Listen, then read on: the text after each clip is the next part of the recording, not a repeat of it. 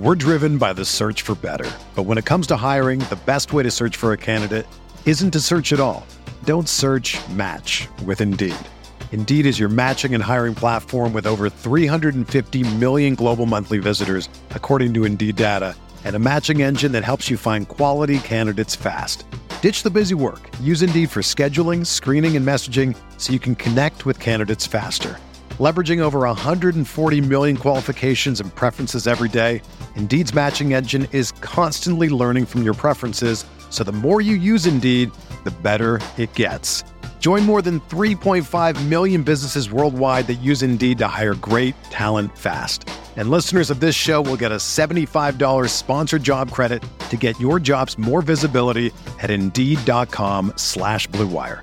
Just go to Indeed.com slash BlueWire right now and support our show by saying that you heard about Indeed on this podcast. That's Indeed.com slash BlueWire. Terms and conditions apply. Need to hire? You need Indeed.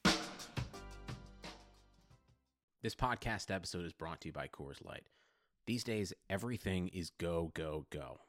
It's nonstop hustle all the time. Work, friends, family expect you to be on 24 7. Well, sometimes you just need to reach for a Coors Light because it's made to chill. Coors Light is cold lagered, cold filtered, and cold packaged. It's as crisp and refreshing as the Colorado Rockies. It is literally made to chill.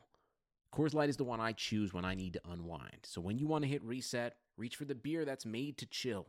Get Coors Light in the new look delivered straight to your door with Drizzly or Instacart. Celebrate responsibly. Coors Brewing Company, Golden, Colorado.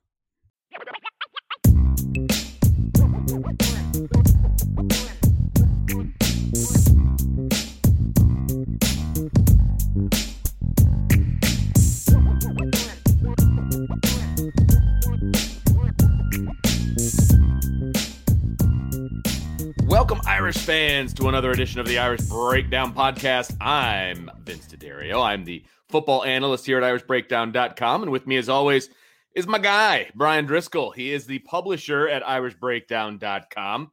And we've got a, a special podcast here for everybody today because, look, Marcus Freeman uh, is the new defensive coordinator at Notre Dame. Clark Lea, had, you know, had to take that head coaching job. Uh, you know, his dream job at Vanderbilt. Totally get it. Uh, and then Notre Dame swung for the fences. Ended up getting Marcus Freeman, the the top so-called free agent that was on the market. And Bryan, you and I have talked about it. He wasn't even really on the market, but he was on the market. Yeah. I it mean, wasn't a given that he was going to leave Cincinnati, right? And, and, Notre Dame had to put in work, and and they had to not only beat LSU, but but keep him from going back to Cincinnati, where he was very loyal. And you know, there a lot of sense would have made for him to stay at Cincinnati, right? You know, I mean, Luke Luke Coach Fickell is going to be a head coach in a bigger school potentially someday, and guess who slides into that head coaching job if he leaves? Right, Marcus Absolutely. Freeman. Yeah, and you know, and he's still a young guy too. But you know, I think he he would have left Cincinnati for the right job. Initially, Notre Dame wasn't the right job because I think there was a lot of things beyond just money that went into it. Because I think he's a smart enough guy to understand. I'm not just taking a job to make money. I need to take a job where we can be successful. Right. These are things that I believe you we would need to be successful and I'm, I'm only going to go to a place if I believe that they're going to give us the tools that we need to be successful in every area, uh, recruiting wise, coaching wise, all those kind of things. So, uh, kudos to Notre Dame for getting it done. And, and, as you said, this was the guy. This was the guy from day one that that that you and I identified and said, if this is the guy that if Notre Dame's going to go outside the, the program, which they should, this is the guy. This is the yeah. guy you get. Yep. So it was and, a, it was a they swung for defenses and they hit a home run. I mean, you can't did. ask for much more than that. No, and it was it was an exciting hire. I remember when I heard the news that it was going down. I pretty much dropped everything. You and I did a podcast about it mm-hmm. Uh, just because of what big news it was, and not only because of who they got. It was the the manner in which they they got him. Um, it, it was just it was great all around. And now that he's here, mm-hmm. the steps that he's taken, uh, you know, to uh, get guys to commit to Notre Dame, mm-hmm. uh, to get guys to come back to Notre Dame that were in a, the transfer portal uh, you know, i.e., Houston Griffith, um, you know, hiring guys working behind the scenes on the defensive side of the ball uh, that we didn't see prior. You know, that's one of the things that he wanted uh, when he when he showed up. Uh, so, I mean, every step of the way has been impressive with Marcus Freeman. but we haven't really had a chance yet to discuss in this forum what he's bringing to Notre Dame from an X's and O's standpoint. Mhm. And that's really what this podcast is going to be all about. We're going to talk about the Marcus Freeman defense and what that looked like at Cincinnati. And then, you know, we'll we'll pontificate a little bit about what that might look like at Notre Dame. Uh, but it's more what he's done up to this point. Um, d- Is that is that accurate, Bryan, for what we're going to talk Mm-hmm. That is accurate. That is accurate. That's what we're going to talk about today. Okay, great. So the first thing we're going to do, we're going to jump in um, and let, us just talk about his defense as a whole, Bryan. Um, uh, one of the things that you know when when I watch film of him, uh, he he's very multiple. Whether you're talking fronts, uh, three front, four front, uh, I think he he's very aggressive. He'll put everybody up on the line of scrimmage. He'll drop some guys back. He'll bring some guys. He'll blitz off the off the edge from the corner situation. Um, and and the other thing is, uh, these guys don't make a whole lot of mistakes. Mm-hmm. Uh, the only time I really saw them make uh, quote unquote, uh, you know, fundamental mistakes, tackling mistakes, things of that nature, was when they were playing against Georgia, Mhm. and that was that was an athlete situation. I, you know what I mean? Like that was. yeah, I wouldn't even call some of those things mistakes. They just had a better dude Thank you. Okay, that, lined that- up against them. Yeah, There you go. Yeah. Yeah. And that that's the point I was trying to make. And you did it much more eloquently than I did. Not surprising. So uh your overall thoughts of Marcus Freeman's defense. I, I to me, if I could sum it up in three words, it's multiple, aggressive, sound. I think those are the three words that, that I would use, and and those don't always go together. You, you know, you could be multiple and aggressive and very unsound. Uh, you can be multiple, not aggressive.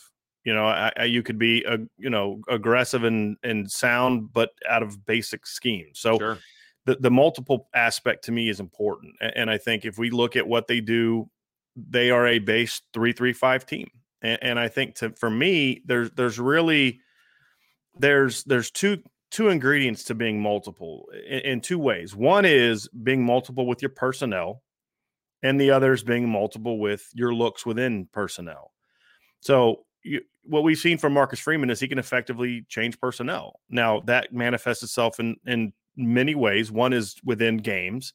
So, for example, in most games, they're a base three down defense, and Right. we'll, we'll show those looks here in a little bit. Uh, in on third down, they tend to go to more of a four down Mhm. defense. Uh, and within games, they'll show different looks. Then from week to week, we'll see different things. There's weeks where we see sort of a three, three, five stack. Stack meaning basically the will and the mic are stacked over the ends and the nose. And then the Sam will be kind of stacked inside sometimes. He'll be out of the box other times. And other times they're almost like a three, two box. And so we'll kind of get into some of those things here in a minute. And then uh, and then we'll see stuff year to year. They did a lot more four down looks where they had a position called a jack position in 2019 that they rarely used that position in 2020, or at least they didn't use it as much in their base defense. Yeah. they used it more in their their nickel defense. So, you know, those are the things that Vince that when I when I look at what they do, I see there's a lot of flexibility. And the, the thing I like about the last part of the personnel is is you can change based on you can adjust based on the strengths of your team. If you're able to be so multiple with how, with the kind of personnel you use, where one year you're using more four down personnel, the next year you're using three, but your your structure of who you are defensively doesn't change. That tells me you can switch year to year. If one year you have four great defensive linemen and great depth, you could be more of a four down. If you're a little thin at defensive tackle, but really good at end, or vice versa. There's different things you can do, and you're loaded a linebacker. There's different things you can do.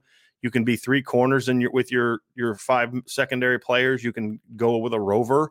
You can go with three safeties, and we've seen him do all of it. And I really like that. And and then the other thing is that is really important, Vince, is he's really good at being multiple without changing personnel Right. That's so important in today's game with teams that go tempo, with teams that mix up their own personnel to be Sure. able to adjust out of your looks to say, hey, we can handle a, a running team and a passing team out of the same looks. And it's just going to be different emphasis on how we do it. So uh, th- those are big things. And then here in a second, we'll dive into specifically what that looks like. But big picture, that kind of is, is what, for me, I like about him being multiple and then what his version of being multiple means. So I, I just want to I want to uh, build on that. Uh, you talk about offenses being multiple, and we've we've had that conversation about Notre Dame in that with their tight ends, with their mm-hmm. running backs, they can be multiple with the same personnel and how effective that can be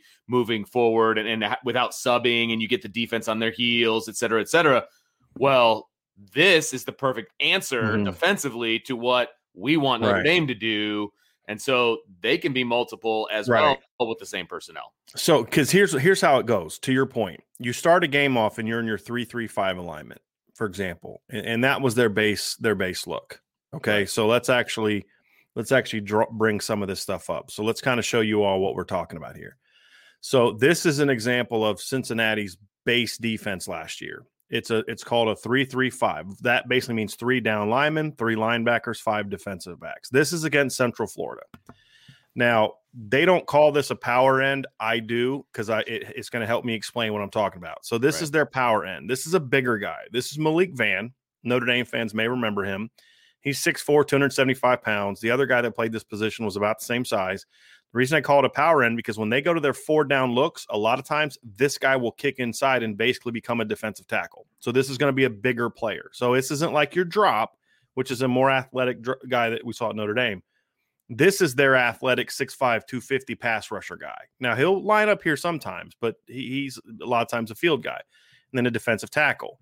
They do call this a Sam linebacker, a Mike linebacker, and a Will linebacker. Now, this Sam linebacker is is more of a rover than he is a traditional linebacker. However, they will mix that up as we'll show. And then five defensive backs, nickel, corner, safety, safety. I did not forget anybody down here off the screen. Uh, down here off the screen, you will see uh, a corner, but he's not on the screen right now. So two ends, defensive tackle, three backers, and then here's four of their five defensive backs, right? And then the thing that I like about this is you they can alter where all these guys line up depending on what you do. So as a defensive coach, you or as yeah, as a defensive coach, you don't have to switch personnel to get into different looks, you know. And and Vince, that's something that I that I really like is to to not having that need to where we have to when it uh, so when an opponent says, okay, we're going to go two tight ends. Right. They don't have to switch out of that, although we'll, we'll show here recently where they did.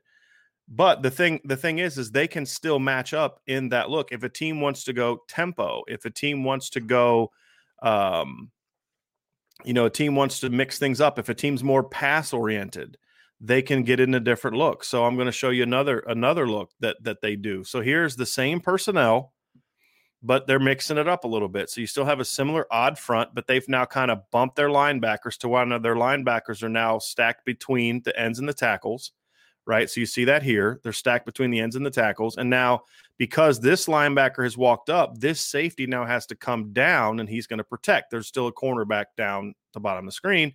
So it, again, it's a 3 2 look. This is more of a, you know, if they're if they're thinking pass. They want to get this guy out a little out of the box a little bit more. They want to protect these gaps. This is, you know, they can do that. I've seen them do this where they want to be more run oriented. Now, here's something I really like about this defense, and, and we'll get into it is when you look at this, you think five man box. What does every coach in America think when they see a five man box? Run the ball, running, baby. Running the ball. Run the ball. As we'll baby. get into in a little bit, the thing I like about this is because of the way they do this and they show this alignment, Vince – they don't they, they can bring a lot of different guys from a lot of different places mm-hmm. to be able to protect the run and so again you can you're going to see a lot of different a lot of different personnel looks out of that and so that's just two minor adjustments and then you know i'm going to pull up another clip here too out of the same personnel where the well actually i'm not going to show that clip we'll, we'll show that in a little bit but um they'll go they'll go with that same personnel and they'll take one of the one of the linebackers they'll they'll substitute a bigger guy or sometimes they'll just walk another guy up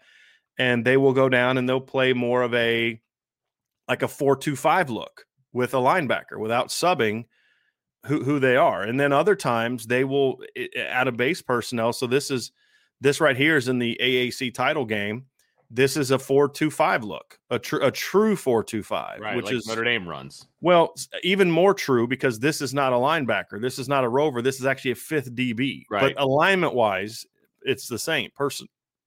personnel wise. See, Notre Dame is sort of a a four two five out of four three personnel. Right, right. Because Jeremiah Owusu-Koramoah is considered a linebacker, Correct. not a nickelback. This is a true true four two five. So you've got right. two defensive ends, two defensive tackles. This is one of their power ends. He's, so this is what I, down. He's now bumped down, and they have a, a, second. So this is their strong side end, and this is the sub. this is the uh, additional end they brought out. So basically, they took out one of the linebackers and brought in a defensive end. Now there will be times this is who I'm talking about right here. There will be times in games where they'll show this exact same look, but this they won't sub, and this will be a linebacker. So it'll be the still the three three personnel. In this particular instance against Tulsa, now all these plays I'm showing you are first and second down plays. They're not. Well, yeah, they're going to show a different look on third down. These are first and second down plays. So you, you'll see this is they didn't show this against Central Florida. This was something that was unique to Tulsa right? And so, and now we still saw the 3 3 looks against Tulsa as well. They mixed it up a lot. And and so and then against Georgia we saw a lot more four down looks as well. But what else we saw against Georgia because again, it's about matching up against your opponent. Right. right. So when Georgia would go with their two tight end alignment, Cincinnati's answer was a traditional 4-3 defense, personnel and alignment. So these are two true defensive ends two defensive tackles. Although again, this is their their power end out of their odd, and then they took out their so their Sam linebacker is is more like Notre Dame's Rover. Mm-hmm. So because he they, splits out sometimes on receivers, correct, things of that nature. Correct. So, Whereas in in other four three alignments, at least in my uh my you know comings and goings, it's a lot of times it's that weak side linebacker that's going to split out right o- over receivers because he's generally more the you know, the mm-hmm. athletic, whatever. Uh, but this is a different thought process. Right. So this is a tr- traditional 4 3 look. Sam linebacker is now a bigger guy, mm-hmm. two inside backers, two corners, safety. And now this is their safety. Uh, so in, th- in this instance, it's actually a nickel. So technically, personnel wise, they're in like a they have a nickel and a safety. They only have one true safety, but okay. the, their their nickel was normally a safety, you know, a safety right. in situations or corner depending on personnel. So now when Georgia would go to their three receiver set, they'd go to a four two five, like we just showed against Tulsa. Mm-hmm. So those are things where and and they held they held Georgia to forty, I think forty five rushing yards in that game. Yeah. So now where they got hurt is they got beat on some down the field pass plays, but again that was more of a their guys just weren't as good as Georgia's guys. Well, and there was a there, like there was a there was one play in the first quarter I want to say where they blitzed the corner off the edge and mm-hmm. the safety took a bad angle. Right. And that's why he got beat right. by as much as he got beat right. for that one long uh, throw over the middle. I mean, it was and it what so it's not bad scheme, it was mm-hmm. bad execution, right. perfectly honest. Because the guys that he's covering against Georgia are running a little bit faster than some of the most of the guys are, or wherever right, else. Right. Yeah. That's sure. just that's just the fact. So yeah you know, those are the things I really like, Vince, when I'm breaking them down. Those are the things I see from his defense that that that I like. And and you know, just that's the so again, we didn't show a whole lot of other than the Georgia game, we didn't show a whole lot of diversity from a personnel standpoint. We right. showed diversity from of how how they line up. And right. those are the things that I really like seeing. We'll get into specifics of the run defense, and I'm going to show you why. When when I think three three five, I don't think very good run defense. Cincinnati in the last three years has ranked in the top 15 in rush defense three times. Well, as, as an offensive coordinator, yeah. and you see that you're going to be playing against a 3 3 5, personally, I'm mm-hmm. thinking, sweet, we are running the ball, right. and it's going to be a great day for my line. It's going to be a great mm-hmm. day for my running back. Like, that's what I think when I see a right. 3 3 5 automatically. And that's what surprised me when I broke down this film is yeah. they're not easy to run on even out of their three three five, and we'll get into that here in a little bit. But a big part of that is the mul- the multiple nature of what they do, the aggressive nature of what they do, and then also the sound nature of what they do. Well, and, and you bring up aggressive, and that's one of the fun parts I think about this defense mm-hmm. as well. And I think it's one of the things that Notre Dame fans are really going to get excited about. Uh, because look, Notre Dame's defense has been good. They they, mm-hmm. they have been borderline elite most of the time uh, under Clark Lea, Mike Elko, etc. Um, but you know, they don't do a whole lot of uh, aggressive blitz off the edges. They don't, mm-hmm. you know what I mean? Like they don't mm-hmm. do that flashy, we're to bring guys from all over the place. I mean, frankly, the last time that happened at Notre Dame was John Tenuta, and that was ugly from the word because go. that's an aggressive a version of multiple Exactly. aggressive but unsound. exactly. Thank you. That was exactly what what where I, I mean by that. unsound, Vince, is is you can blitz, but if you're blitzing and just vacating zones, big zones, That's that's unsound. yes, offenses will take And advantage of that. Good teams will, yeah. And, and that was the thing about John Tenuta is you know they'd give up 550 yards to West Virginia and Clemson, and then hold like Duke and Samford to like 110, and then you're like 325 a game. That's top 25. Well, Right. that's not top 25. That's Not Notre Dame. Yeah, I and that and- and we enough. saw that. And then at Cincinnati, though, there's a level of consistency week to week. You know, where twice in the each of the last two years they've held Central Florida to their lowest yards total and lowest, lowest yards per play totals of the season. Yeah. You know, so that that's a level of consistency where you're not just beating up on, you know, teams that aren't any good in your Right. league. You're, you know, and as a matter of fact, I think one of their worst defensive games in 2019 was against East Carolina, who's one of the worst teams they played. This is one of those bad bad days Yeah. Uh, you know, so that they they've been at their best. But to your point about the aggressiveness and and how how being in in this type of defense, I, I think works. Vince is is here's an example of of Cincinnati this year. This is against Houston, right? And and what I like about this is is from this alignment, this is five guys in the box, Yep. right? But based on how they're lining up, there's eight guys that they can bring and will bring Mm-hmm. they will bring these five and they'll bring these two. So when you look at this look, you think to yourself, okay, which one of these guys is coming? Well, when you when you get the play started, it's not any of the it's this guy comes, but look who else comes. The corner. Bam. Right. And so those are the things to look at. I see, say, you know, this is a thing where the corner's not showing that, Vince. He's and and and you know, we'll kind of get into this here in a little bit, but the corner's not showing blitz. The corner's lined up and press. That's what they do a lot. A lot. So this is this is not a and the other thing is what I talk about sound is this guy is not giving away that he's covering over top of the corner because he's got to protect the corner sure. right? They'll line him up all the time. We just showed a clip, a, a, a, still clip a minute ago where that's where he was and their base Yeah. defense. But here they're going to bring him from, you know, they're going to now he's going to protect. And the other thing I like about how he protects is watch the safety's angle. He's not working here to protect the deep ball because what a lot of teams will do when they see a corner fire is they throw hot. So the quarterback Yeah. will see the corner fire and just try to get it out real quick. Watch the angle of this safety. He's protecting quick game. He's protecting slant. He's protecting that quick throw. He's protecting a short throw, basically saying if you're not going to beat us down the field because you're not, gonna to have time. Yeah, exactly. and and I and I really like that. I think that's a really smart way of going about it, and it's just it it, it it's just an example, and it's just you get several clips like that, you know, and they'll bring safeties, they'll bring corners, they'll bring their nickel, and and but they do it in a way where it's it's not the same week to week. Mhm. They found something on how this other team runs routes, on how this team slides their protection. They may slide their protection to the field a lot, uh, you know, which means it's going to be harder for them to protect a boundary corner fire. Uh, you know, they they they have trouble with slants. You know, there's all types of things that you're going to see that are going to be different from week to week. One team runs a mic protection and you have no chance of blitzing against it. They're just really good at it. Another team runs a mic protection and you just want to blitz off the edge, off of an edge stunt, you know, where you're going to loop your tackle in and bring your linebacker outside because their running back doesn't know how to read inside out, you know, or, or their tackle has stiff hips and he can't, he can't, right. you know, work inside on that and then work back out to protect the edge. So it's, it's going to be different week to week. And the thing I like about Coach Freeman's defense is you're seeing them find the weaknesses in the offense, and that's what they attack.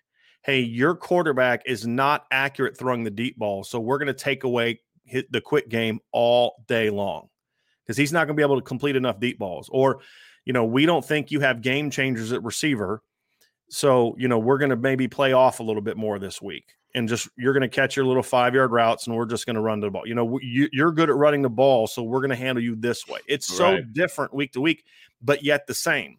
The principles are the same. The sound, the system is the same. It's just how they go about attacking you week to week is what they're. It's a change in emphasis week to Sure. week. Yeah. They right. always have corner fires. One week they may bring it three times, then they may not bring it the next two weeks. Uh, their will linebacker may blitz seven times in a game, and then the next week he doesn't blitz at all. Yeah. It just depends on what they identify as your weakness, and that's another thing I like about it is they don't sit back and react to what the defense's offense is doing. They dictate things to the offense. They're going to say, "We're going to line up this way, and we're going to take away your best thing out of this alignment." What are you going to if do? you're going to beat us, you're going to have to beat us with your second best thing. And most teams aren't good enough to beat them. right. And and that's what I really like about it. So it's it's a combination of his players are well coached, they're fundamentally sound, they're tough, they play with swagger, all the things you need from a defense, but yet then they're put in position to be successful.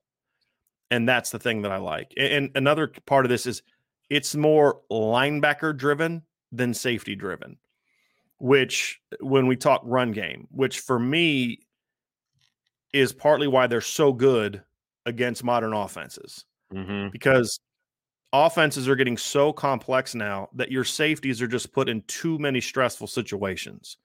And if you don't have great safeties, you're going to get beat bad. We saw that at Notre Dame this year. Shaun Crawford just wasn't a great player. Yeah. And so good teams could really take advantage of that. Sure. And because he was put in so many high leverage situations, it, it- you know, where Cincinnati's defense will will better be able to protect that type of player. It'll be more linebacker oriented, linebacker driven, and I think that is that is something that I like. And yet, finally, it's aggressive, but it doesn't rely on pressure packages. Meaning, Mhm. if they choose to just kind of attack with their front and and kind of have their linebackers, you know, read, react, and flow, they can do that effectively. They don't have to blitz all the time. They don't have to bring four or five guys. They don't have to bring safeties. They don't have to bring corners. They've been just as effective in certain games where they felt, you know what, we're we're better than they are in the box. So we're just gonna we're gonna attack. We're gonna beat them up. We're gonna we're gonna shoot gaps. Our linebackers are gonna read, react, flow downhill, and and that's important too because you know my stance, Vince. I love blitzing when you want to, Yeah, not absolutely. blitzing because you have to Right. And and they're not a team that I've seen this year where they were where they had to blitz or they were in trouble. Now you you brought up earlier when we were talking about John Tenuta and, and, and blitzing and leaving voids and, and and all that. How is this blitzing, this aggressiveness different? Are with with from a from a standpoint of not leaving those voids? Um, and you kind of you kind of talked about it uh, when when you had the um, uh, the, the corner blitz and the safety Mhm. picking it up, et cetera. Mhm. Kind of go through and explain that from you know maybe a linebacker standpoint if you're Yeah. bringing a linebacker or you know things of that nature. Right. So essentially what happens is is is your there's two ways to blitz. One is well three ways to blitz. Number 1 is is to find an isolation where you're only bringing four guys. But in this we could we could debate some people wouldn't call this a blitz, they'd call it a stunt, whatever. Uh, but out of a three down front especially, you can say hey, we're going to blitz this linebacker, but you're only bringing four guys. Yeah. Uh, but we've we've identified as a defensive coaching staff that when our when our five technique, so that's the guy that lines up outside your tackle, Mm-hmm. slants inside, and we bring that one linebacker off the edge, as we mentioned earlier, your your at your right tackle's not athletic enough to then work in to protect the slant across his face and then get back out to a Jeremiah Owusu-Koramoah or Marist Liufau or one of Notre Dame's athletic linebackers, right? So that's blitz to where it's a blitz, but it's it, you still have seven guys that are in coverage, and then they'll do when they do bring blitzes, they usually bring five. I've rarely seen them bring six, and that's the the final way of a blitz is there's overload blitzes, and there's two types of overloads. An o, you can overload to a side where you're only bringing 4 Mhm. guys or five guys, but we we know they're going to slide their protection to the boundary out of this trips look, right? So you may say then we're going to bring four or you know three to the left side away from the running back because we we've got a tendency breaker that you know tendency that we found in what they do so we're going to overload that side we may only have one rusher coming from the other side Yeah. but we're going to bring four from the other side or three from the other side whatever the case may be that's that's an overload to a side then there's overloads where you you know they've got five blockers there and empty and you're bringing six they don't have enough guys to block Well, Right. that's where you can kind of get into some danger zones because now what you've done is you have to be perfect in coverage because it's you got a dude for a dude, and if Mhm. one guy blows an assignment or one guy gets beat or one guy you know uh, falls down, you're done Mhm. and those are risky. And then the other thing is is part of the soundness also comes from when you blitz. So if a linebacker blitzes, he's vacating a zone. right, So who's protecting that zone? right, So are you know, so some teams will blitz a corner and then drop their end. Well, that can work, but if that end drops, that tackle's looking for somebody to block. exactly. And so he's going to see that. And if a guy is as good as Robert Hainsey or Liam Eichenberg, he's going to get out to that at least enough to where he just has to wash the guy outside the quarterback and step into the pocket. Uh, you know, so so that's a way to do it. But if you're bringing an inside backer, okay, well, there's this zone between that guy blitzing and the safety. Who's protecting that zone? Is it a def- nose tackle? Is it a defensive end? Is it a safety? And Right. so they do a lot of single high looks, or when they go two high looks, they're rarely, at least from what I've seen, when they're lined up and too high, rarely do both safeties drop. Rarely. They'll Mhm. do it sometimes on third down, but you know that's what they'll do. Is that one of their safeties essentially is the is the the zone the zone protector. What Jon Tenuta would do is he would blitz guys, and then nobody would replace the zone where that guy blitzed from. And so I think of the North Carolina game in I think 2008, where they played North Carolina on the road, and they hit two huge third down plays, one third long play. It was a cover three, but there was nobody to cover the inside seam. There just there was nobody there. There was nobody to account for. You had a you had you're asking a cornerback to play two guys. Well, if it's you know, if it's the best cornerback in the country, you're not going to do that. But they had Robert Blanton playing it, who was an NFL player for a while, and he Yeah. wasn't good enough to make that play. You had to be an elite player. And so there was just a lot of unsound things they did. Uh, Brian VanGorder, another example. So, you know, I think of a third and a third and six play against Michigan State in the fourth quarter in, in 2016. And Michigan State ran just a curl flat play, but they were asking Jarron Jones and Jay Hayes to drop in coverage to protect the linebackers who were blitzing. You're asking a 285 pound guy, 290 pound guy, and a 315 pound guy to drop in coverage on a key third down play in the fourth quarter of a game you're trying to come back from. That's the stupidest thing I've ever seen because these are guys that had never done that before. Right. They're not, and they're not. Right. You shouldn't ask guys like that to cover receivers. Right. So, and they were asking to cover zone, you know, look the curl up, but that takes work. Okay. That takes practice. And, you know, so that's one of those things where on the chalkboard, that looks like a great call. Hey, we're going to bring these pressures and we're going to drop this end right underneath the curl. Right. So on a, on a chalkboard, it looks phenomenal. On, Yeah. on a in a playbook, it looks like a great call. In reality, it's not a good call. And unless you've got Daelin Hayes dropping it end, right. Exactly. you know, then you can get away with it because he's good at that. So it's again, it's about knowing your personnel. Uh, you know, anyone that thinks I'm going to drop Jarron Jones on third, how about hey, Jarron Jones is six six with freaky long arms. How about you rush him right up the middle and get in the quarterback's face? Just, just a thought, as opposed to having him drop into coverage and pick up a crossing route. You know, and shocker on that play, the guy catches the ball and runs for like 30 yards. Yeah. Shocker. So that's the difference between aggressive and sound and Mhm. aggressive and unsound. And Marcus Freeman is not going to vacate short to intermediate zones in in at the expense of blitzing. He's just not going to do it. He's going to find your weakness and he's going to attack that weakness with four or five guys and he's just rarely going to bring those six man pressures. And when they do, it's like on third down or, or something like that. And, and they're good enough in the secondary against most teams to do that. And, and so those are the things that I saw from his defense that I really liked. Well, and and and another thing uh, you're talking about aggressive but sound is when he puts guys on an island or he puts guys in- situations to make plays. Nine times out of ten, they're making those plays. I mean, it, it's it is the the tackling. Rare is is a guy breaking tackles. Uh, rare is it that when one guy slows him up, there's not three or four guys right behind him in a gang tackle situation. Um, it's just the the fundamentally soundness of the tackling and the and the group tackling is something that really stood out to me Mhm. because that's that's a mentality. Number one, it's also obviously a coaching point. And and look, Mhm. Notre Dame does that very well. Uh, Right. The gang tackling part. Some of the individual, you know, we can have that discussion, mm-hmm. but from a from a team standpoint, from a gang tackling standpoint, I love where Notre Dame is at. Right. Um, but that's clearly something that's important to Marcus Freeman as well. Yeah, and, and that was something that I liked about what Clark Lea did and and Mike Elko did that that Marcus Freeman is all about, which is scheme is great, but if our guys don't know how to line up a proper technique and don't know how to attack at proper angles and don't know how to wrap up and form tackle and those kind of things, and I would even say that Cincinnati's guys were better form tacklers than Notre Dame's were. That's, and that's been a problem the last couple years for Notre Dame. Tackling, and especially in space, has been an issue, and a lot of times it's bad angle or or not wrapping up. Yeah, and uh, you don't see that as much from Cincinnati, and and and that's something that I that I it, like. So again, it's it's fine that you can come up with all these great plays and your playbook looks really cool and you got all these things that show how smart you are. But at the end of the day, if your kids don't know how to line up properly, don't know how to attack with proper angles, don't know how to wrap up properly,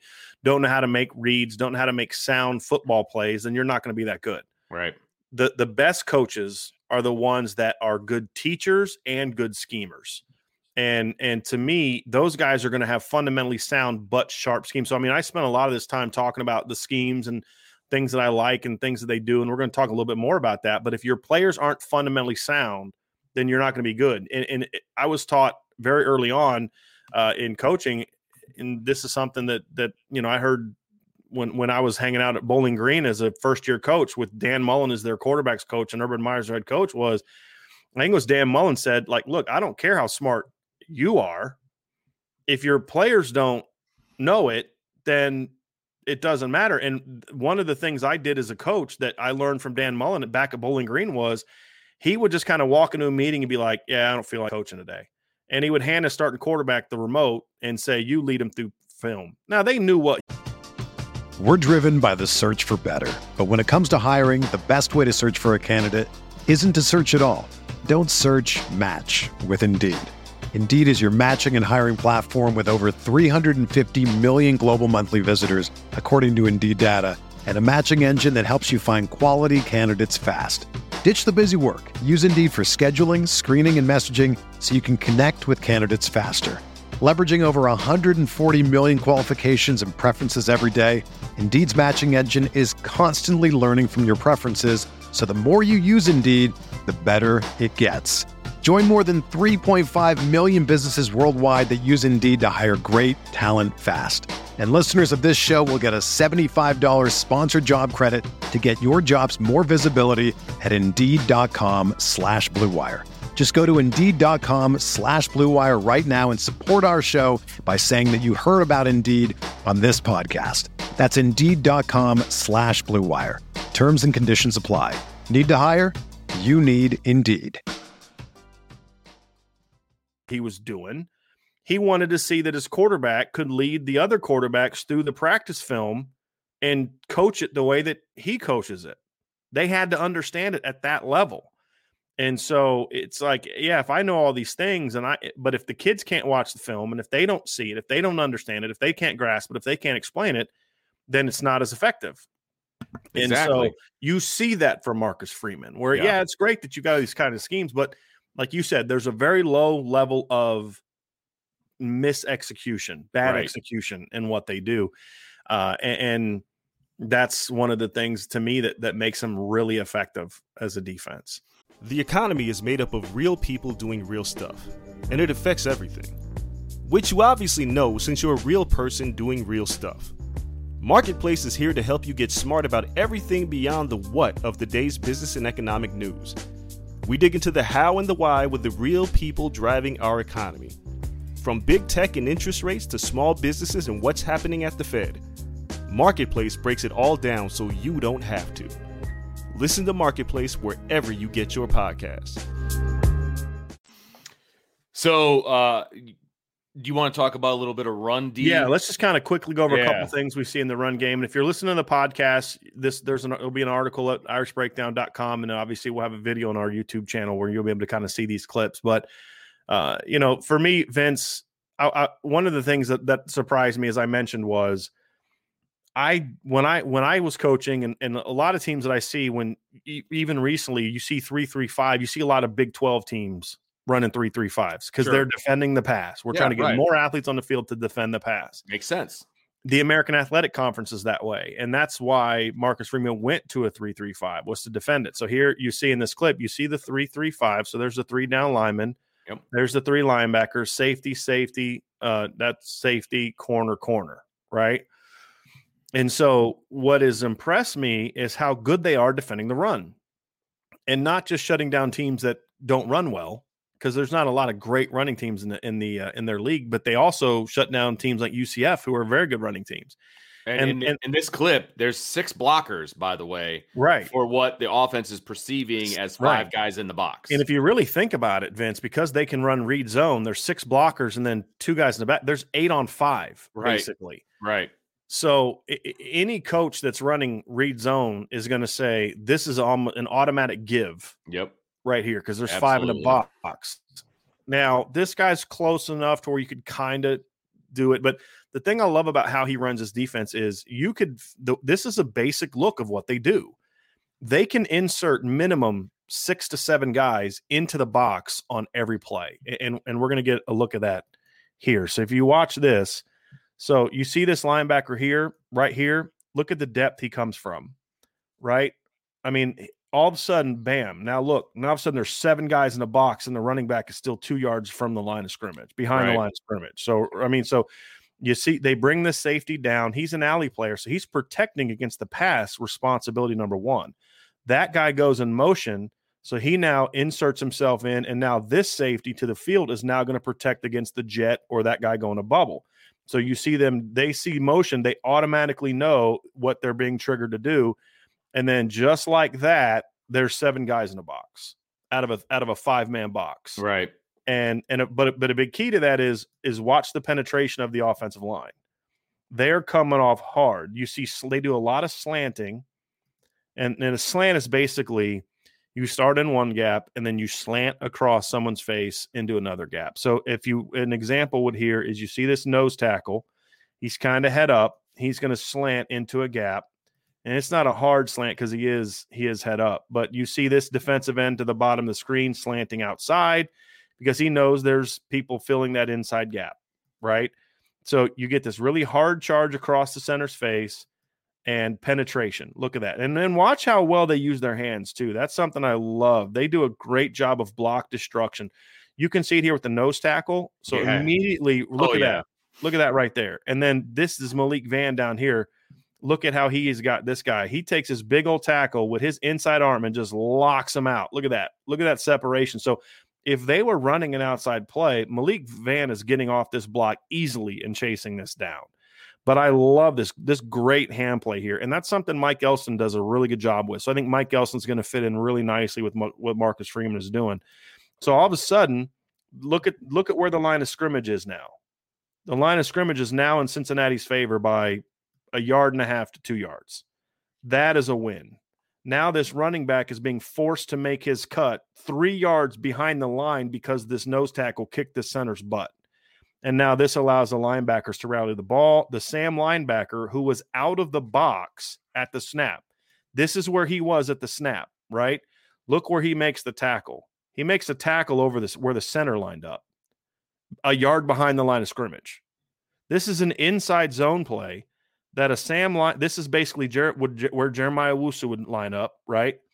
He makes the tackle in the basically where the A gap originally was at the line. This is on the hash. So look, Yeah. this is where the center's lined up, Yep. right? That's the Sam linebacker. Look at where look at where he makes the tackle. Right over where the center was. That doesn't happen if the defensive line doesn't get that push. Well, and that's also I I, I just want to interject here Mhm. real quick. His reaction to what is going on tells me that number one, he's well coached and well Mm-hmm. prepared for what this offense is doing, and he's not thinking about it. He Right. knows immediately. Right. Okay, when I see this, I'm doing this. There's Right. no hesitation whatsoever, and that's why he's able to cover so much ground Right. In that short amount of time. It's like a symphony, Vince. I want you to watch this boundary corner, Yeah. this boundary safety, the Sam linebacker, and the field safety. As this guy goes in motion, how they all just immediately move. They're just moving together. Everyone's they see it. There's no communication, there's no talking. They just know. Okay, this guy's going. I got to come inside. I'm protecting.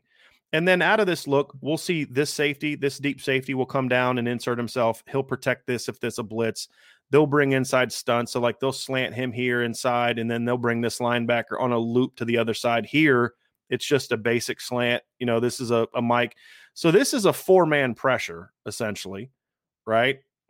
Because he can now trigger because he's being replaced by the, that field safety. So, he's now triggered inside. So, this is not an exotic blitz. This is a, not an exotic pressure. This is them saying we're going to fill up every gap. We're yeah. going to get we're going to beat you off the line. we're going to fill every gap. That's sound run defense, and you don't see that a lot from teams that play three three fives. And so, and I like the fact that they bring so many. They'll fill this guy. They'll fill that guy. They'll fill that guy. They'll bring this guy. As we showed earlier, they'll bring a corner fire here. Uh, you know, so there's just so many different ways that they will attack teams from this three three five without doing a lot of exotic stuff. So what I mean by exotic, so what some teams will do is like they'll take this defensive end right here and they'll slant him inside. They'll loop this guy and then bring him on a stunt. Now, when that hits, that works really well. Mm-hmm. The problem is, as we saw on the first play of the Notre Dame Clemson game, if you have a good offensive line that picks up that stunt, it's a 65 yard touchdown because mm-hmm. it's not a sound football play and and so that that's something we just don't see a lot of from from Cincinnati. They don't do a lot of things where they put their linemen in these really wide twists, you know, where they they're going to do this and then this guy comes and all this crazy stuff because it's such a fine, it's such a small margin for error with those plays. If one guy messes up, right, they're they're in trouble. So that's just one example, Vince, of of what we see from them to where they're in a three five, a three two box. Yes. Five man box, which and every coach in America will say that's an automatic run. Absolutely. And that's what they did. And what happens? All of a sudden, within two steps, there's seven guys in a box from distance. And it's not like they brought them down right before the snap and, and walked them down where you can then make a check. This is a post snap reaction. Yep and and that's and, and, you see a lot of different things like that but that's why i say uh in their their what one thing that they do too is they seem to be and i'm still studying more film to find this out they seem to be a spill team as much as i can tell. Explain. What that means is you can do have two types of run philosophies. One is you're going to spill which means you want to try to force you want to force a bounce on the run okay. right? So uh, if you're running off tackle or outside, you don't want to allow an inside cutback. So, for example, you think of the touchdown run we just talked about with Notre Dame against Clemson. Notre Dame's running an outside zone, but they want to cut inside. It needs to be a vertical cut between one of the linemen, right?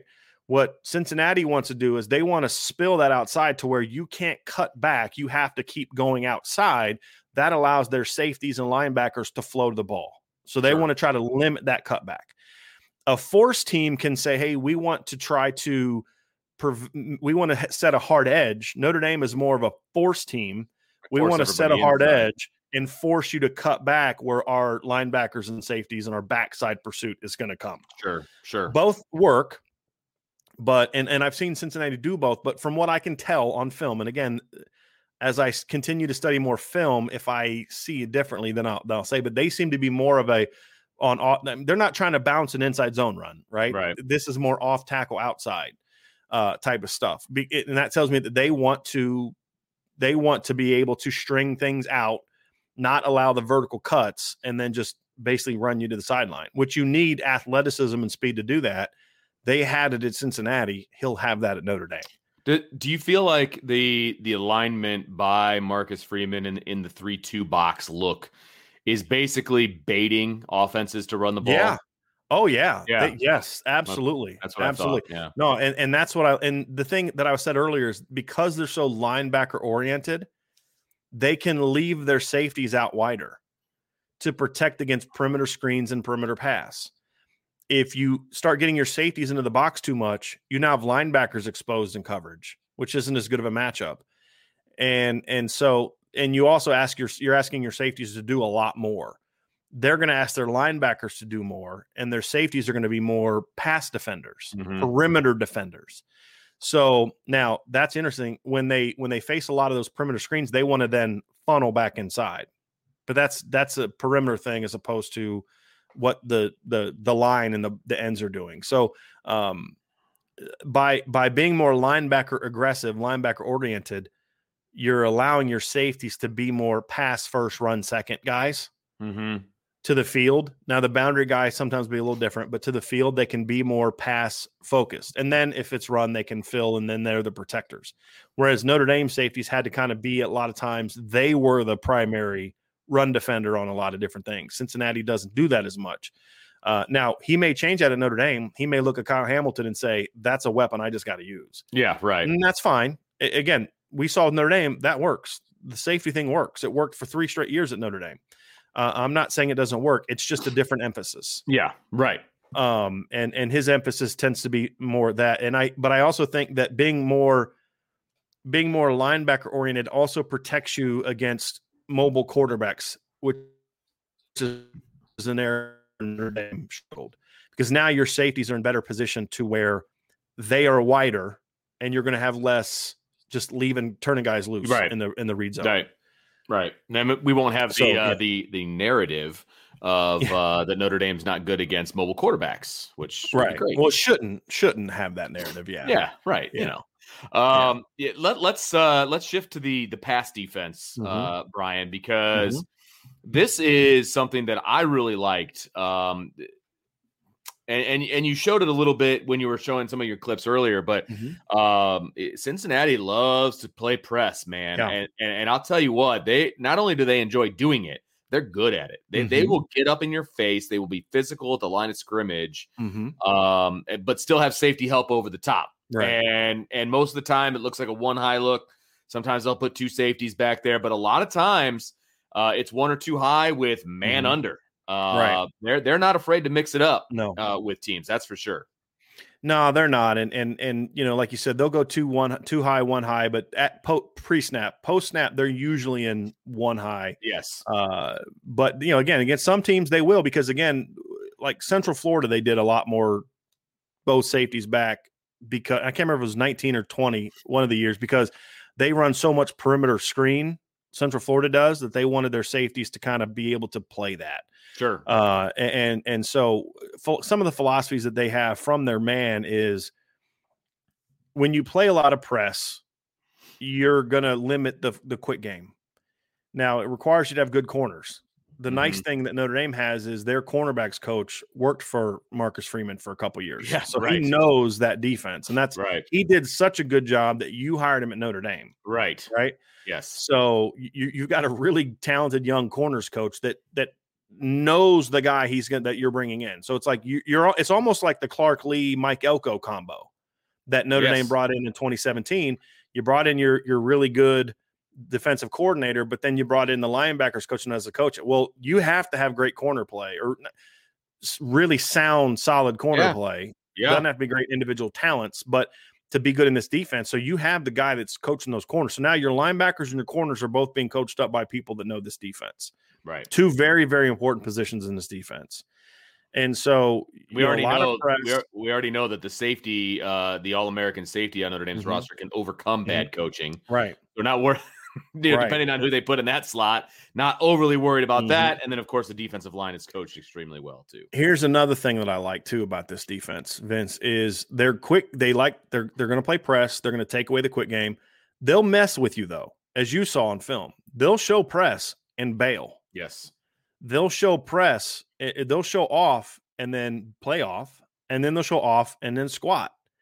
And and one of the things they do with all this multiplicity is they want to force turnovers. They want to force mistakes. And in the pass game, there are two ways to dictate whether you're forcing mistakes. One is lower completion percentage, and the other is turnovers. So if you look at them, I'm looking at my notes here. in The last three years, Cincinnati's defense has finished first, fifth, and ninth in low in forcing lowest completion percentage in the country. During that stretch, they've also finished uh, the last two years. They finished third and ninth in interceptions. The last two years, 20 and 19. Notre Dame during that stretch finished 58th and 76th in interceptions, and they finished 10th in total turnovers gained the last two years. So those two metrics are you're getting off the field a lot because you're putting them in a lot of second and third and longs. you're forcing turnovers, you're forcing mistakes. What that also tells me is the different, the multiplicity of what you do is forcing a lot of quarterback mistakes. And that is big. Yeah. And and so one of the reasons that one of the things that I really like in their pass defense is they also try to limit how easily you can access inside run in, inside routes. So slants, undercuts, things like that, that a lot of teams do with their RPOs, RPOs. Cincinnati will try to take away. They want to force you to throw the ball outside. Sure. That's what you want as a defense because the further the ball gets outside, the lower the the average completion rate is. So essentially what they're trying to say is we're not going to let you just complete a lot of quick throws, which a lot of modern offenses want to do, right? What are some of the things that you and I are advocating that we want to see Notre yeah. Dame do on offense? Absolutely. Uh, it's more quick throws, more screens, you know, more. Th- well, Cincinnati's trying. They're in a conference where team almost every offense runs that stuff, so they had to come up with a scheme that allowed them to defend that. And so, you know, as we as we kind of look at this, Vince, and look at this from a coverage standpoint, this is a third down look. So as I mentioned earlier, they are a base three down team. The reason I showed first and second down runs is because, or first and second down plays is because a lot of times on third down, Cincinnati goes to a four man look, where a lot of teams will be in a four down look and go to three man when they go to third down. Notre Dame's exact or Cincinnati was the exact opposite. So they do a lot. This is a defensive end, defensive end, two defensive tackles, and then a linebacker, and then this is their their Sam linebacker, which is like a rover. So that'd be kind of like their buck this would be like, you know, so that'd be like, you know, um, Drue Tranquill, and this would be Jeremiah Owusu-Koramoah, right. right? Just kind of when when he was playing Buck. So, and then you see the press here from the corners, and then you've got your safety protecting outside, and and this guy protecting inside. So they'll do a lot of different things from this. Uh, you know, they'll they'll they'll rarely drop this guy. Occasionally, they'll bring him on a blitz. They'll drop him underneath. They'll drop him underneath uh, you know, when, when they bring when they'll bail him and try to run him underneath any quick throws. So again, they're trying to create pressure, and and then try to. So you see it; they look like they're coming, but they're not. They're dropping, right? So this is not an aggressive blitz call, but what they've done is they've taken away your quick lane. So you look out. There's no quick throws, right? So you watch this guy right here. He's gonna any slant, any inside breaking route, he's all over it's just not there. And then you watch the corner up here. He is basically playing outside because he knows if they try to throw a slant in here, this guy's running underneath it. That's right. Right. So right there, they've bracketed any kind of quick slant. You can't throw a quick out cut because he's on it. Right. You can't throw a slant because he's getting underneath it. Same thing over here. So it's really a sound defense, and you can see the safety squeezing in. So if they're going to try, if you try to hit me with an in cut, I'm jumping all over it. So you can't your your quick throws are gone. Look, this quarterback's hitting three steps and he's looking to throw, but there's nobody there. The the quick game has has taken away. It's a third and ten. The quick the the pressure has taken it away, and so now you, your pass rush starts to take over. And this is an example. This is a third down call of of what we're talking about, where you know, the, and then they get a hold, which puts them back. So that, that's just that kind of thing where I really like that kind of look because you're you're forcing teams to beat you down the field. I mean, that was the one thing we complained about that Notre Dame did against Bama. Bank Bama beat you down the field. If they're beating you with a bunch of 30, 40 yard bombs, then it is what it is. great job, guys. You guys yeah. are better than we are, you know. Yeah, yeah. What you don't want to do is let them just complete a lot of easy throws and get into the rhythm. And so this is kind of what they do a good job of. So, and again, they'll mix it up. So there's weeks against Houston, for example, they were impressed most of the game. Mm-hmm against Central Florida, they went press into the boundary a lot, but then did off coverage to the field. So they were more they were more aggressive with their nickel being really tight, but their corner was off to try to throw off the timing of the perimeter screens without, you know, because if if if your corner gets beat on a perimeter screen and your safety's off, eh, there's a lot of room to work if your nickel's blowing up the blocking right away and your corner's kind of reading it, and then you've got your safety coming inside, right? That there's a lot less room to work. Now, again, it requires good players, but I don't think that's going to be an issue for Notre Dame. I mean, he's going to have Kyle Hamilton and Ethan Griffith and KJ right. Wallace and you know Clarence Lewis and hopefully TaRiq Bracy can get things figured out. I mean, there's going to be talent. They're bringing in a really good secondary class that Sports Illustrated SI All American ranked as one of the five best secondary classes in the entire country. mainly because of the cornerback class that Mike Mickens is bringing. In. so, right. Um, you know, so he'll have those weapons. They've got athletic linebackers. So, you, you know, because philosophically, from a personnel standpoint, what Clark Lea was recruiting is kind of what will work for Marcus Freeman length, range, athleticism, tough kids. Sure. Prince Kollie is a guy that you're recruiting, whether you're running Clark Lea's defense or Marcus Freeman's defense. Anybody's really. Ryan Barnes, uh, Philip Riley, JoJo JoJo Johnson was um, originally committed to Cincinnati. So, so, and then obviously bigger schools started coming after him. So clearly he was the kid that Marcus Freeman said, Yeah, we want you in our defense. Right. Well, now he's he's got him. JoJo gets the best of both worlds. He gets yeah. the defensive coach he wanted to play for, and at the school he wanted to play at. You know, yeah, so exactly. I don't know if there's a, a, player on the team more happy than JoJo Johnson at this point in time. So, uh, you know, Justin Walters to me fits this defense. The the the big change is going to be defensive line wise. I, I, that's what we don't know. Right? Are they, going to be more yeah. four three? We don't know. Um, I think the personnel fits well, though, Vince. You tell me. I think the fact that they well, do have so many undersized, athletic three techniques that can easily be that power end. I mean, Myron Tagovailoa, Jason Ademilola, Rylie Mills all fit that strong side and power end that can bump into a three technique perfectly. Yeah, I mean, they are more athletic than the guys I saw Cincinnati playing with. So I actually think they fit this defense really. And then you've got Isaiah Foskey playing the position that that uh, uh, number 21 that they're so so basically I'm gonna pull this clip back up, Vince. Essentially, this is this is where the guy that Isaiah Foskey would be. Okay. Let me let me find a, actually a, a three down a three down look here real quick because I just we'll wrap it up with this. I just want to kind of show. Well, what, and I, what, while you're looking for that, yeah. I, I am wondering because I think they can do a three front with with the personnel that Notre Dame has. I, I agree with you. I just wonder if that'll be their base right? Or, or, whether that is going to be an alternative look, uh, right? You know, and you you had mentioned that a lot of teams go, you know, four on first and second, and then three on on third down. Are they going to do that, or are, is three down going to be their base look? I, right. I, think he's got options, and frankly, I agree. I, I just it, it's funny. I, I think about you know when a guy like Marcus Freeman comes to Notre Dame and, and he's been at Cincinnati and he's recruited very specifically, you know, for his defense and how he's kind of schemed his way to success and coached his mm-hmm. way to success.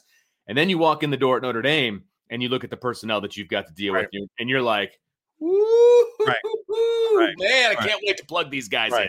You know right. I mean? Like it's oh, absolutely it's because what can be difficult is if he if he was taking over like a traditional four three defense. Sure, that could be difficult. But like let's let's walk through this. What would the Notre Dame personnel look like in this look? This is their three three five. Okay.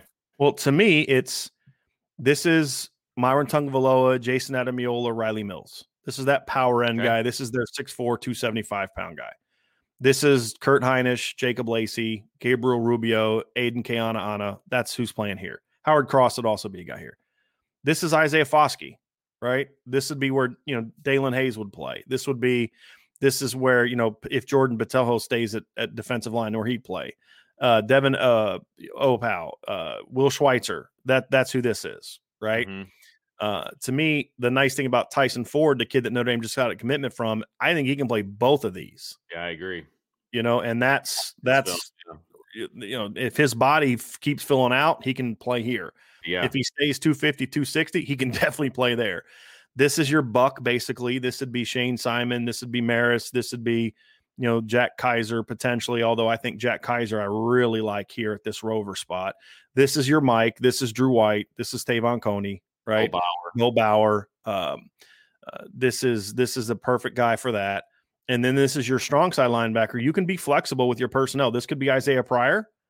This could be Jack Kaiser. This could be Prince Kollie. And I actually think Prince Kollie better suits this, Sam, this version of their rover better than he fits Notre the Dame Rover and Notre Dame. Earlier version, yeah. Right. Because I think he is more of a guy that you want attacking the run coming downhill. And then, of course, the safeties. And then this nickel, it could be a third corner. It could be a, a, KJ Wallace type of safety corner hybrid. It could be Philip Riley. I think, first and foremost, I think about this position right here, this okay. nickel position. Uh, when you want to get a guy that can play the run, uh, that can play, uh, you know, can can pl- take on blocks, that kind of thing. I think he's a guy that you look at and say that's a perfect player for him. Now, another thing too that I noticed too, Vince, is when they're playing, they don't do a lot. Of, they don't do field boundary very much okay. with their secondary. They okay. do um, left right. They do left right because they play so many tempo teams. And, and so that is that is something to consider too. I'm going to show you this last clip here. So when I was talking about like this is their nickel.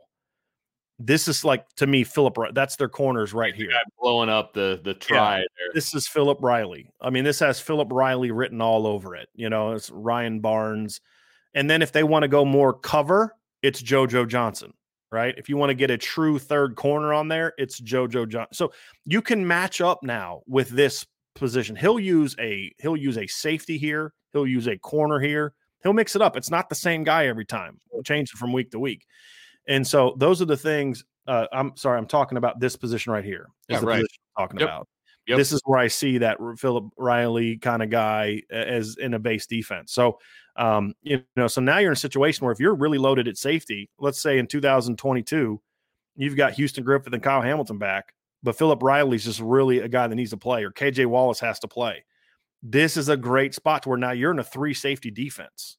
And you're imagine in the 2019 personnel, you have Alohi Gilman, Jalen Elliott, and Kyle Hamilton, or Jalen Elliott, Alohi Gilman, Kyle Hamilton right? Or Alohi Gilman, Jalen Elliott. You get what I'm saying? Yeah. Like it gives you so much versatility depending on what person, what type of package you want here. And so those are the things, Vince, that I look at this and I say, there's that multiplicity where we didn't talk once about necessarily changing your personnel. We're just talking about you've got your three safeties, which guy is going to fit in where, and they can all do different things. So uh, it, it's just one of those things I really like about this defense. I think it's a it's a really it, I when I first heard, so I had a, a friend of mine. I, I've known who Marcus Freeman was because he. I remember when he was a recruit. You know, Notre Dame recruited him back right. in the day. Right.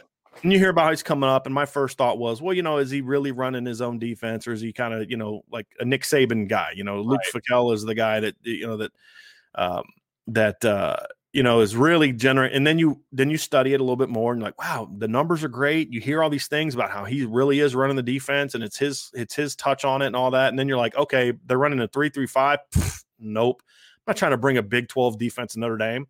And then last year that was my first and then i started diving into the film. I'm like okay uh, they're not a big 12 335 they're a really unique defense.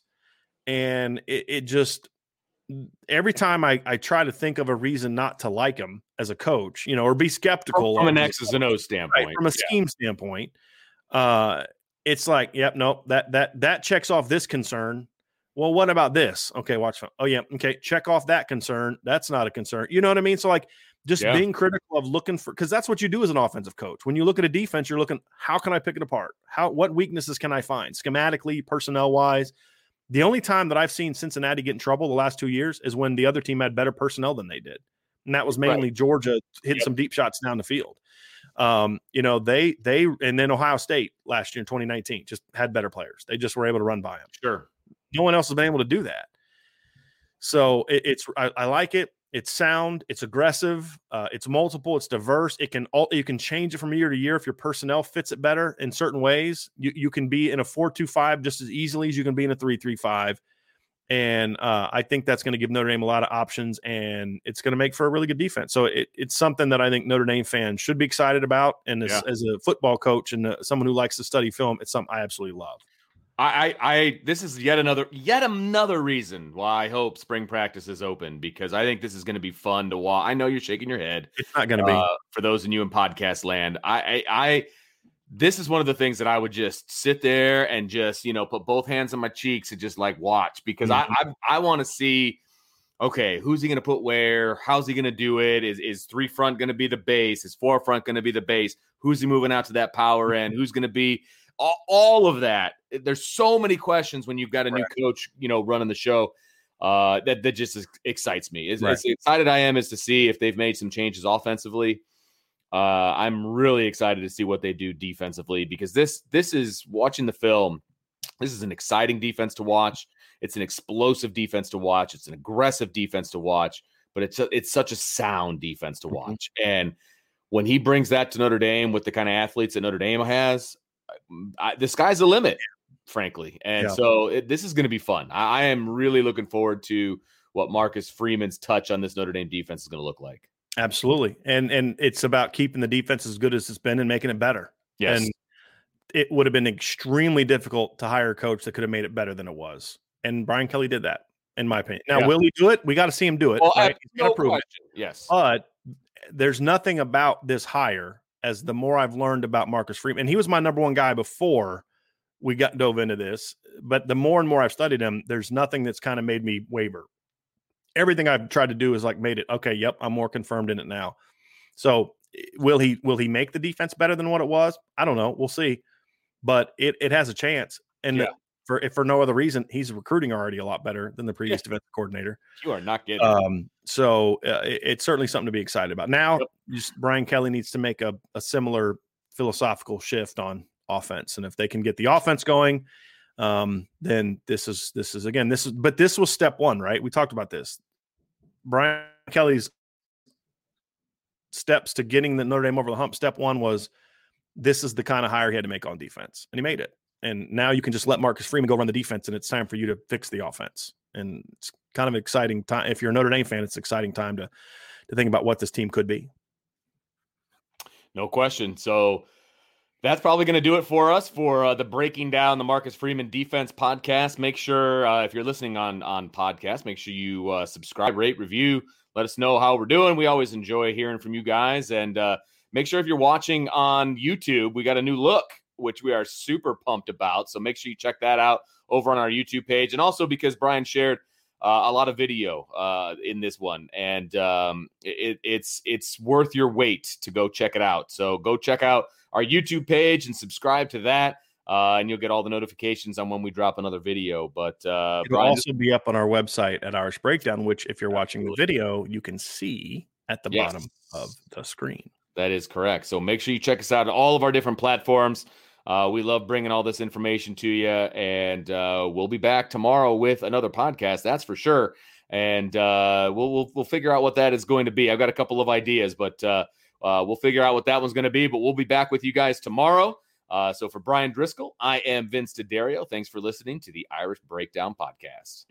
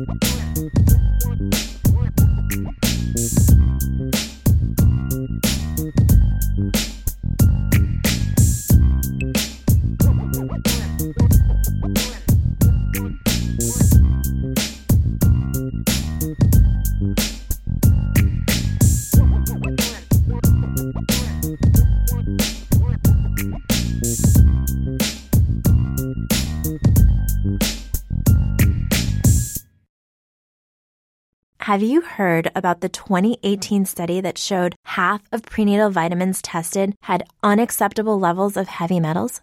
No? Well, now you have. I'm Kat, mother of three and founder of Ritual, the company making traceability the new standard in the supplement industry. I remember staring at my prenatal vitamins and finding all these things I was trying to avoid high amounts of heavy metals, synthetic colorants, and unnecessary ingredients. So, at four months pregnant, I quit my job and started Ritual because I believe that all women deserve to know what they're putting in their bodies and why.